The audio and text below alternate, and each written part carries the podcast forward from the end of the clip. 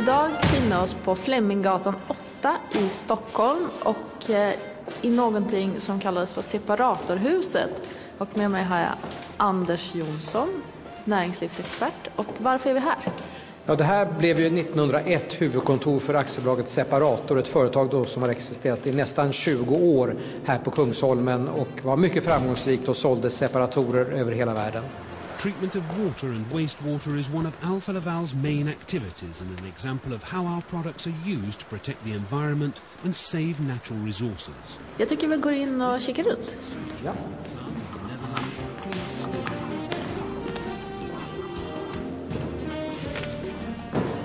Företaget Separator finns ju kvar fast numera heter de ju Alfa Laval. Och eh, de, företaget grundades av Gustav de Laval. Kan du berätta lite om honom? Just det, Gustav de Laval han var född i Orsa och eh, fick en högteknisk utbildning. Han blev både mekanist på, på Teknologiska institutet, alltså det som blev Tekniska högskolan sen och han blev doktor i kemi vid Uppsala universitet. Så han hade en mycket hög och bred teknisk utbildning och sysslade med massor med olika områden. Men hans första stora framgångsrika uppfinning var separatorn som han konstruerade den första 1878. Och sen hade man en, en mindre verksamhet men 1883 så grundades då aktiebolaget Separator. Vad är en separator? Ja, det var ett sätt att skilja eh, grädden från mjölken. Eh, och det, I grunden att försöka göra detta automatiskt, att slippa handskumma mjölk som tidigare då kvinnor i jordbruket gjorde, mycket tidsödande. Och det var en tysk som hette Lefeld som hade konstruerat den första användbara separatorn och den fick Gustav de Laval läsa om i en tidning. Och genast sa han det här kan jag göra mycket bättre. Därför att det problemet med Lefelds separator det var att man fyllde på mjölken så var det en centrifug då så, så separerades det. Sen var man tvungen att stanna separatorn och tömma grädden för sig och mjölken för sig. Men eh, det som Gustav de Laval uppfann var en separator som kunde drivas kontinuerligt. Alltså man fyllde på mjölk hela tiden och eh, ur en pip så rann grädden och annan mjölken. Och man kan se här uppe på en av pelarna i entréhallen, den här vackert entréhallen med fint mönstrat stengolv och träpaneler så finns det förgyllda gudinnor som är längst upp på pelarna och där har vi en separator med två pipar. En, en pip då för grädde och en pip för mjölk. Så man kunde då, ja, man behövde inte stanna processen utan man höll på så länge tills all, allting var separerat och det var enormt effektivt och blev mycket framgångsrikt. Så det var en revolutionerande eh, uppfinning kan man säga? Ja, de flesta människor i Sverige och i världen jobbade inom jordbruket och att slippa, framförallt för kvinnorna, ett tungt, eh, omständigt eh, tidsödande arbete så fick man då snabbt fram mjölken och grädden med, med i början då handvevade maskiner eh, eh och eh, så, och det finns reklamaffischer och då är då Dalkullor från Rättvik med de här toppiga huvudena på affischerna. Och det visade då att det var, en, dels var det kvinnor som gjorde detta men det var också att visa att det här var så, enk, så inte så tungt så en kvinna kunde göra det med en hand samtidigt som hon vilade den andra handen och veva. Så gjorde man lite större separatorer och då kunde man ha hästvindor, alltså hästar som gick runt i, i en gång och, och fick, eh, drog, drog en axel som sen satte fart på en lite större separator. Men sen i, omkring 1880, 81, 82 så började Gustav de Laval att fundera på om man inte kunde konstruera en, en, motor som drev detta och då uppfann han, faktiskt först i världen att uppfinna en ångturbin som var avsedd för, för separatorer och för att kunna då ersätta Gustav de Laval för den här uppfinningen. Det var då man bildade ett aktiebolag av, av separatortillverkningsaktiebolaget. Separator bildades egentligen för att Gustav de Laval skulle kunna få aktier i ett aktiebolag som motsvarade värdet av hans turbinuppfinning. Så vad hade för Gustav de Laval för roll i separator? Han gjorde de grundläggande uppfinningarna eh, av separatorn och sen så den här, den här turbinen. Sen blev han styrelseordförande några år senare och var det till 1908 men han var aldrig verksam sen i, i företagets verksamhet. Det är klart att han som styrelseordförande hade överinseende men han, han gjorde sen inga mer viktiga uppfinningar av separatorn. Han var inte engagerad i produktionen utan det var andra som gjorde detta. Så att, men han levde gott av detta. Det var, eller, eh, så länge han levde gott så levde han av detta. Sen gick det illa för honom ekonomiskt mot slutet av hans liv. Men, men detta var hans stora inkomstkälla. Eh, men han sysslade inte med den vidare utvecklingen av separatorer efter 1883. Vem var det som tog vid? Ja, eh, först var det eh, Oskar Lam var hans partner från början. Oskar, Oskar Lam kom från en berömd judisk företagarfamilj i Stockholm. Eh, Oskar Lam var också duktig tekniker. Han ledde tillverkningen men Gustav de Laval var en besvärlig och lynnig person så att de, det skar sig Oskar Lam försvann och han blev sen vd för Atlas, sedermera Atlas Copco, mycket framgångsrik. Och så fick man kort en tillfälligt mellanspel av en, av en vd men sen kom John Bernström in eh, omkring mitten på 1880-talet och John Bernström var en mycket skicklig företagsledare och ledde det in på 1900-talet. Så det var han som var VD då man uppförde det här fina huvudkontoret. John Bernström var då mycket skicklig företagsledare, marknadsförare och organiserade detta. Eh, så det var hans förtjänst att det blev ett världsföretag av det hela. Så han satt här i huset? Han, han måste ha suttit här i direktörsrummet då, då det invigs 1908 och han satt här då i ungefär 15 år till. Nu befinner vi oss i lobbyn här, så ska vi gå upp och titta i direktörsvåningen? Just det, vi går upp, den finns ju kvar och det är en vacker trappa med glasmålning från eh, stå, i, i jugendstil. Så att man, man slog på stort här för att eh, imponera på besökarna som kom från Många utländska besökare säkert som kom hit för att besöka John Bernström eller kanske rent av uppfinnaren Gustav de Laval om han befann sig här för att eh, köpa några tusen separatorer. Det, man ser ju att det präglats av separator, är präglat det här huset med eh, de vackra damerna med separatorerna. Men även om man tittade på bilderna från när huset byggdes så var det, det stod separatorer och det var väldigt separatororienterat här. Det som utmärker separator, till exempel LM Ericsson och AGA lite senare och eh, en del andra sådana, det var ju snillindustrier som var något nytt för Sverige och världen att man alltså gjorde en uppfinning och så sålde man över hela världen. Tidigare så hade ju mekaniska verkstäder gjort allting från snusdosor till ånglok och så tillverkade man på beställning. Men det här var då ett företag som man hade en uppfinning och så sålde man den uppfinningen, kanske lite olika modeller över hela världen. Så att det, det ett, ett snillindustri, det är det typiska för separator. Om man nu befinner oss i eh, direktörsvåningen och eh, vad vi tror är direktörskontoret. Med balkong ut mot Fleminggatan så att eh, direktören kunde motta sina hyllningar. Nu var John Bernström var väl inte någon som hyllades av de anställda direkt därför att han var en av de tuffaste, hårdaste antifackliga företagsledarna. Han var, tyckte inte illa om sitt arbete. Han, han var djupt kristen, försökte göra sociala inrättningar för de anställda de hade, som de hade relativt bra men han ogillade skarpt fackliga organiserad och han var ledande på arbetsgivarsidan i Sverige på att motsätta sig fackliga rättigheter och drivande för storstrejken 1909. Så att i det avseendet så var han inte en föregångsman. Så Separator, alltså Alfa Laval, det är ju snilleföretag. Men var de här snillarna väldigt bra företagsledare? En del av dem var det. Alfred Nobel var duktig företagsledare. Lars Magnus Eriksson var duktig företagsledare men Gustav de Laval var en katastrof. Alltså schismen mellan honom och Oskar Lamm berodde bland annat på att Gustav de Laval förstod inte hur man driver företag. Han hade massor med idéer, kostsamma idéer att driva experiment med nya uppfinningar. Han ville ständigt ha mer pengar, inte för att han själv skulle leva gott utan därför att han ville ha, ha pengar till nya experiment, nya företagssatsningar. Eh, så att, eh, att Separator gick så bra och andra företag, ett par av hans företag, det var därför man kunde köra bort Gustav de Laval från företagsledningen och låta proffs sköta detta. Och Gustav de Laval blev en av Sveriges rikaste män i mitten på 1890-talet men några år senare så stod han på ruinens brant och han dog utfattig därför att han Ja, inte, att han var en slösande person, han, han, han levde som förhållandevis enkelt med tanke på sin, sitt välstånd då han var som rikast, även om han alltid tyckte om att klä sig väl och klä sig dyrt. Men, men annars hade han inga exklusiva personliga levnadsvanor. Men han, han ville satsa på experiment för att han ville göra, han hade som valspråk, allt för Sverige. Han hade ju som bred utbildning, han kunde ju både kemi och mekanik och han kunde metallurgi och sådär. Det fanns ju tusentals tänkbara projekt att utveckla Sverige på den tiden för det hände så mycket tekniskt och ekonomiskt och han ville göra allting själv. Så att han satsade, han var inblandad i 200 olika idéer och grundade 37 företag där 35 blev misslyckade ungefär. Så att, så att eh, som företagsledare var han inget föredöme. Vilka, kan inte du berätta om några av de uppfinningarna som han de mindre lyckade? Ja, eh, en som, eh, ett intressant exempel. Han försökte göra någonting som vi idag skulle kalla för svävarfartyg. Eh, och det provkördes på Mälaren och den sjönk direkt. Det var, det var liksom ett misslyckande. Men det intressanta var att flera av de principer han hade bakom svävarna var rätt därför att om man sen på 1950-talet i England sökte patent på de första fungerande svävarna som kom sen då, så, så fick de avslag på ett par detaljer i patentansökan därför att det var, hade Gustav de Laval fått patent på på 1870-talet. Så att han hade rätt teknisk lösning men han insåg inte att det vid den tidpunkten han verkade så skulle man aldrig kunna få så här, helheten att, att fungera. Eh, och flera andra sådana här metallurger skulle framställa olika metaller ur malmer med hjälp av elektrisk energi. Och det visade sig sen att, att en del av hans principer var riktiga men vid den tidpunkten som han verkade så hade man inte kunnat få det att fungera. Så att eh, det det exempel. Han funderade på automatiska telefoner på flygplan och sådär, precis som Leonardo da Vinci. Så att han var en fantasifull människa om man uttrycker det vänligt. Och detta finansierade han med pengar från Separator då? Separator var hans stora inkomstkälla. Han hade mycket aktier, det var ett jättelönsamt företag så att så länge han hade hyggligt välstånd så var det av Separator eh, som, som han levde.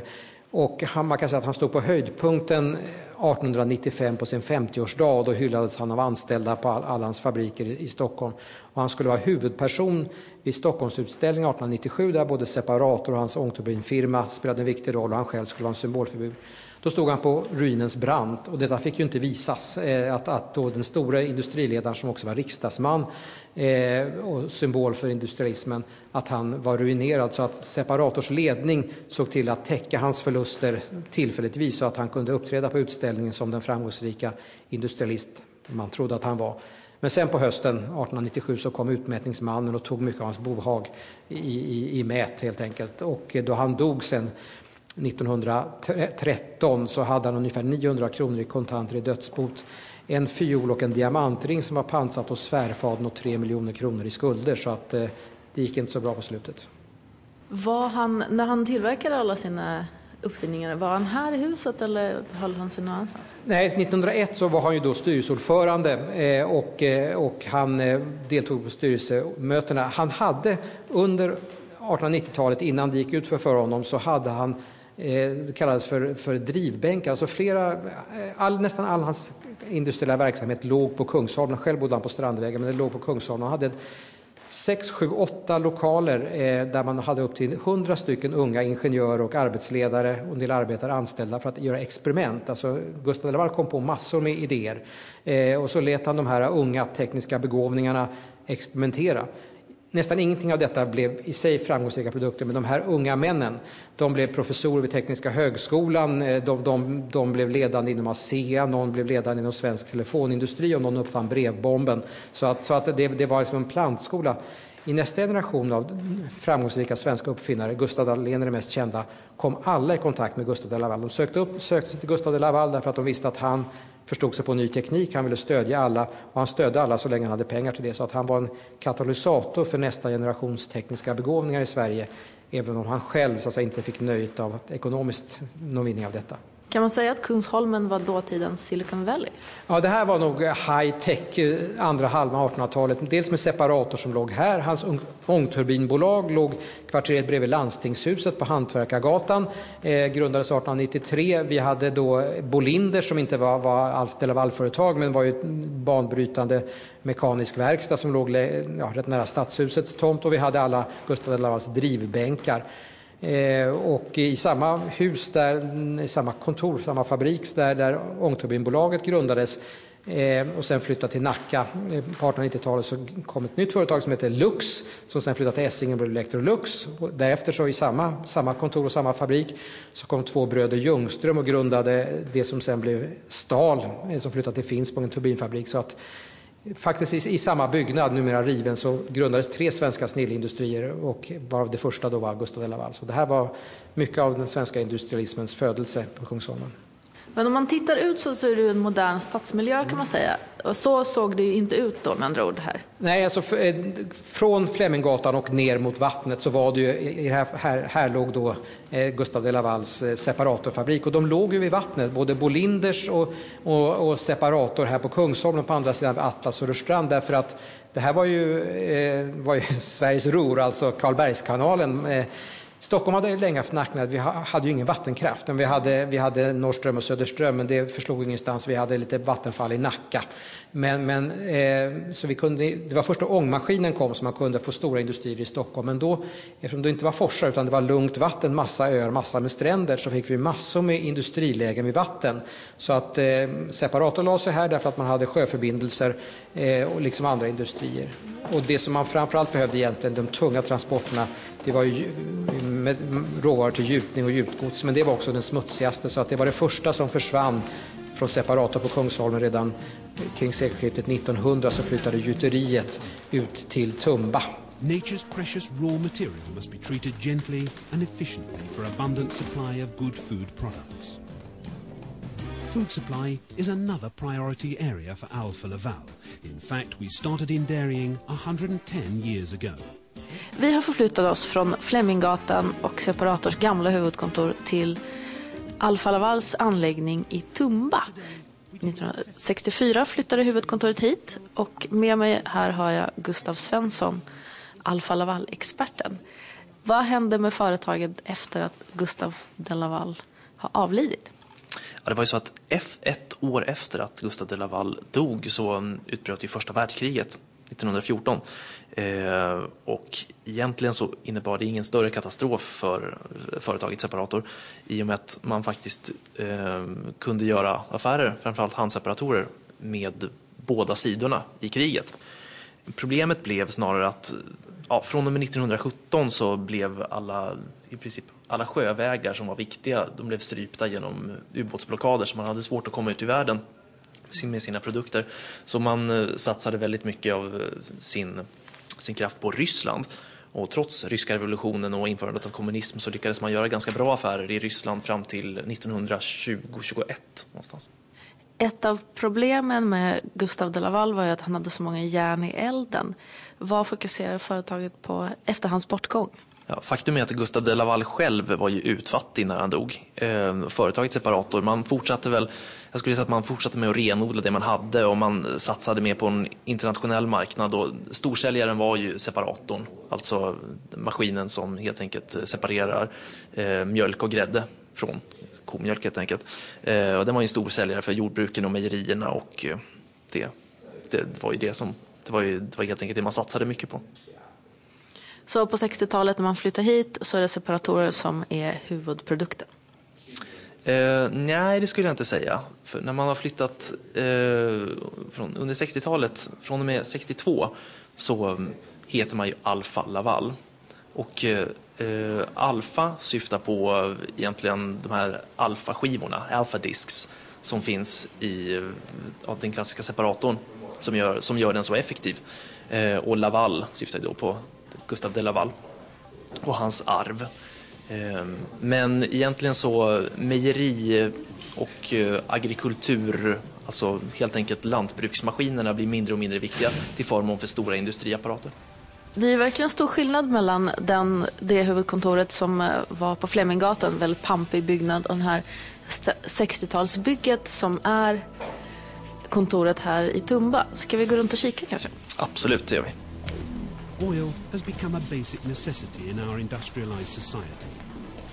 Alfa Laval makes substantial deliveries for oil and gas production both onshore and offshore. Vi går upp för trappan här. Det är ju typisk 60-talsbyggnad här. Och invändigt så är det en typisk 60-talstrappa. Men det finns kanske inte så mycket kvar av eh, den gamla separator här. Eller vad tycker du Gustav? Nej, det är inte helt uppenbart när man går omkring här att man ser att det är ett företag med anor långt, långt tillbaka. Och som faktiskt har haft en väldigt stor närvaro internationellt också. Jag tänker framförallt på, man har haft en extremt stor närvaro i USA ända sedan sent 1800-tal. Och eh, under mellankrigstiden så expanderade man ännu mer. Egentligen, för nu var ju, då var ju sjö, sjövägarna öppna igen, helt enkelt. Eh, man hade bland annat expanderat till Danmark och Finland, Polen, Irland. Man eh, expanderade även utanför Europa, så långt som Sydafrika och till och med Australien och Nya Zeeland fram till, fram till 30-talet på andra världskriget. Hur kommer det sig att man var så internationell så tidigt? Jag tror att det har att göra med, vad ska man säga, um, den här typen av produkter, de här gigantiska maskinerna för tung industri, de man behöver helt enkelt hela världen som, som, sitt, eh, som sin spelplan för att kunna sälja tillräckligt många och vara tillräckligt starka. Sen så, Alfa Laval är ju inte riktigt en, kanske ett företag som syns, har så hög närvaro bland eh, ska man säga, gemene man i och med att de inte tillverkar produkter som är där allmänheten är slutkund. Till skillnad från, det kan vara Marabou till exempel, där som alla ser varenda dag. Men uh, Alfa Laval är gigantiska inom, inom sin bransch helt enkelt och det finns, det finns knappt en fabrik idag som, som inte har en produkt från Alfa Laval ute i världen. Ja, det är inte ofta man går och köper sig en handseparator kanske som privatperson. Kanske inte nu, men för hundra år sedan. Här kommer vi fram till en liten utställningsyta och här ser vi de produkterna som jag antar är tidstypiska för Alfa Laval idag. Här är till exempel en typ av separator. Ja, idag ses ju inte Alfa Lavals produkter allra mest på bondgårdar direkt utan det är ju snarare eh, på båtar i tunga industrier och just en sån här sak används ju för att eh, separera vatten från olja egentligen. Det, och det, det är mycket den här typen av eh, industriprocessing helt enkelt som Alfa Laval sysslar med idag. Och det finns, det finns knappt en större fabrik i världen som inte har någon typ av eh, produkt från Alfa Laval skulle jag säga. De är extremt närvarande världen över. Eh, lite längre bort här ligger ju den K-märkta Hamragården och där är det ett annat företag som, som huserar. Kan du berätta lite om det? Ja, egentligen så är det ju, jag vet inte om man ska kalla det Alfa Lavals kusin. Den heter De Laval som var, det var ju en del av Alfa Laval fram till 1991 egentligen och eh, hette Alfa Laval Agri. Och det är ju då hela jordbrukssidan egentligen som idag är ett eget företag. Och eh, Hamra gård är ju det är en verksamhet som har varit igång sedan 1901. Det var en gård som Gustav de Laval köpte för att helt enkelt kunna ja, prova sina lantbruksprodukter helt enkelt, se att de funkade. Och det är än idag en, en extremt välfungerande eh, mjölkgård helt enkelt. Så det är de Laval som tar hand om mjölkproduktionsdelen av Alfa Lavals verksamhet, gamla separatorer och sådär? Ja, enkelt förklarat kan man säga så. Alfa Laval supply reliable heat exchangers for cooling, ventilation and heating of building complexes. For example, prestigious buildings in New York. Och här ser vi en annan produkt som Alfa Laval är kända för idag. Och det ser ut som en platta, mörkblå platta med någon slags skruvar och eh, metalldetaljer. And Hong Kong, air conditioned by our plate heat exchangers. Och där i mitten ser den ut som ett hoptryckt dragspel som är ihoptvingat. Eh, ja, det här är alltså en värmeväxlare som, eh, ja, Alfa Lavals första, första sån kom på 30-talet. Och det är helt enkelt en apparat som är till för att föra värme från ett medium till ett annat, från vatten eller från luft eller ja, och förflytta värme helt enkelt. Eh, ja, det verkar ju onekligen ha hänt en del sedan Gustav de Lavals dagar. Skulle du kunna berätta om vad Alfa Laval för företag idag? Ja, Alfa Laval är faktiskt ett riktigt, riktigt välmående företag idag. De, det, trots finanskriser och sådär så de står, sig, de står starkt idag. De har haft en hel del olika ägare. De har bland annat på 90-talet ägts av Tetra Pak och familjen Rausing. De har eh, varit ägda av riskkapitalgrupper och nu är de börsnoterade igen. Och det har inte varit helt utan svackor. Man kan nämna till exempel 2002 så eh, som alla företag som är verk, verksamma i USA så har Alfa, Alfa Laval blivit utsatta för stämningar och liknande. Så är det, det är lika för alla helt enkelt. Eh, det Alfa Laval gjorde 2002 på hösten var ju att de nämnde att de är stämda i sin årsrapport då. Vilket ledde till att aktien på en dag sjönk 60 procent. Men den har återhämtat sig sedan? Den har återhämtat sig och Alfa Laval känns urstarka idag.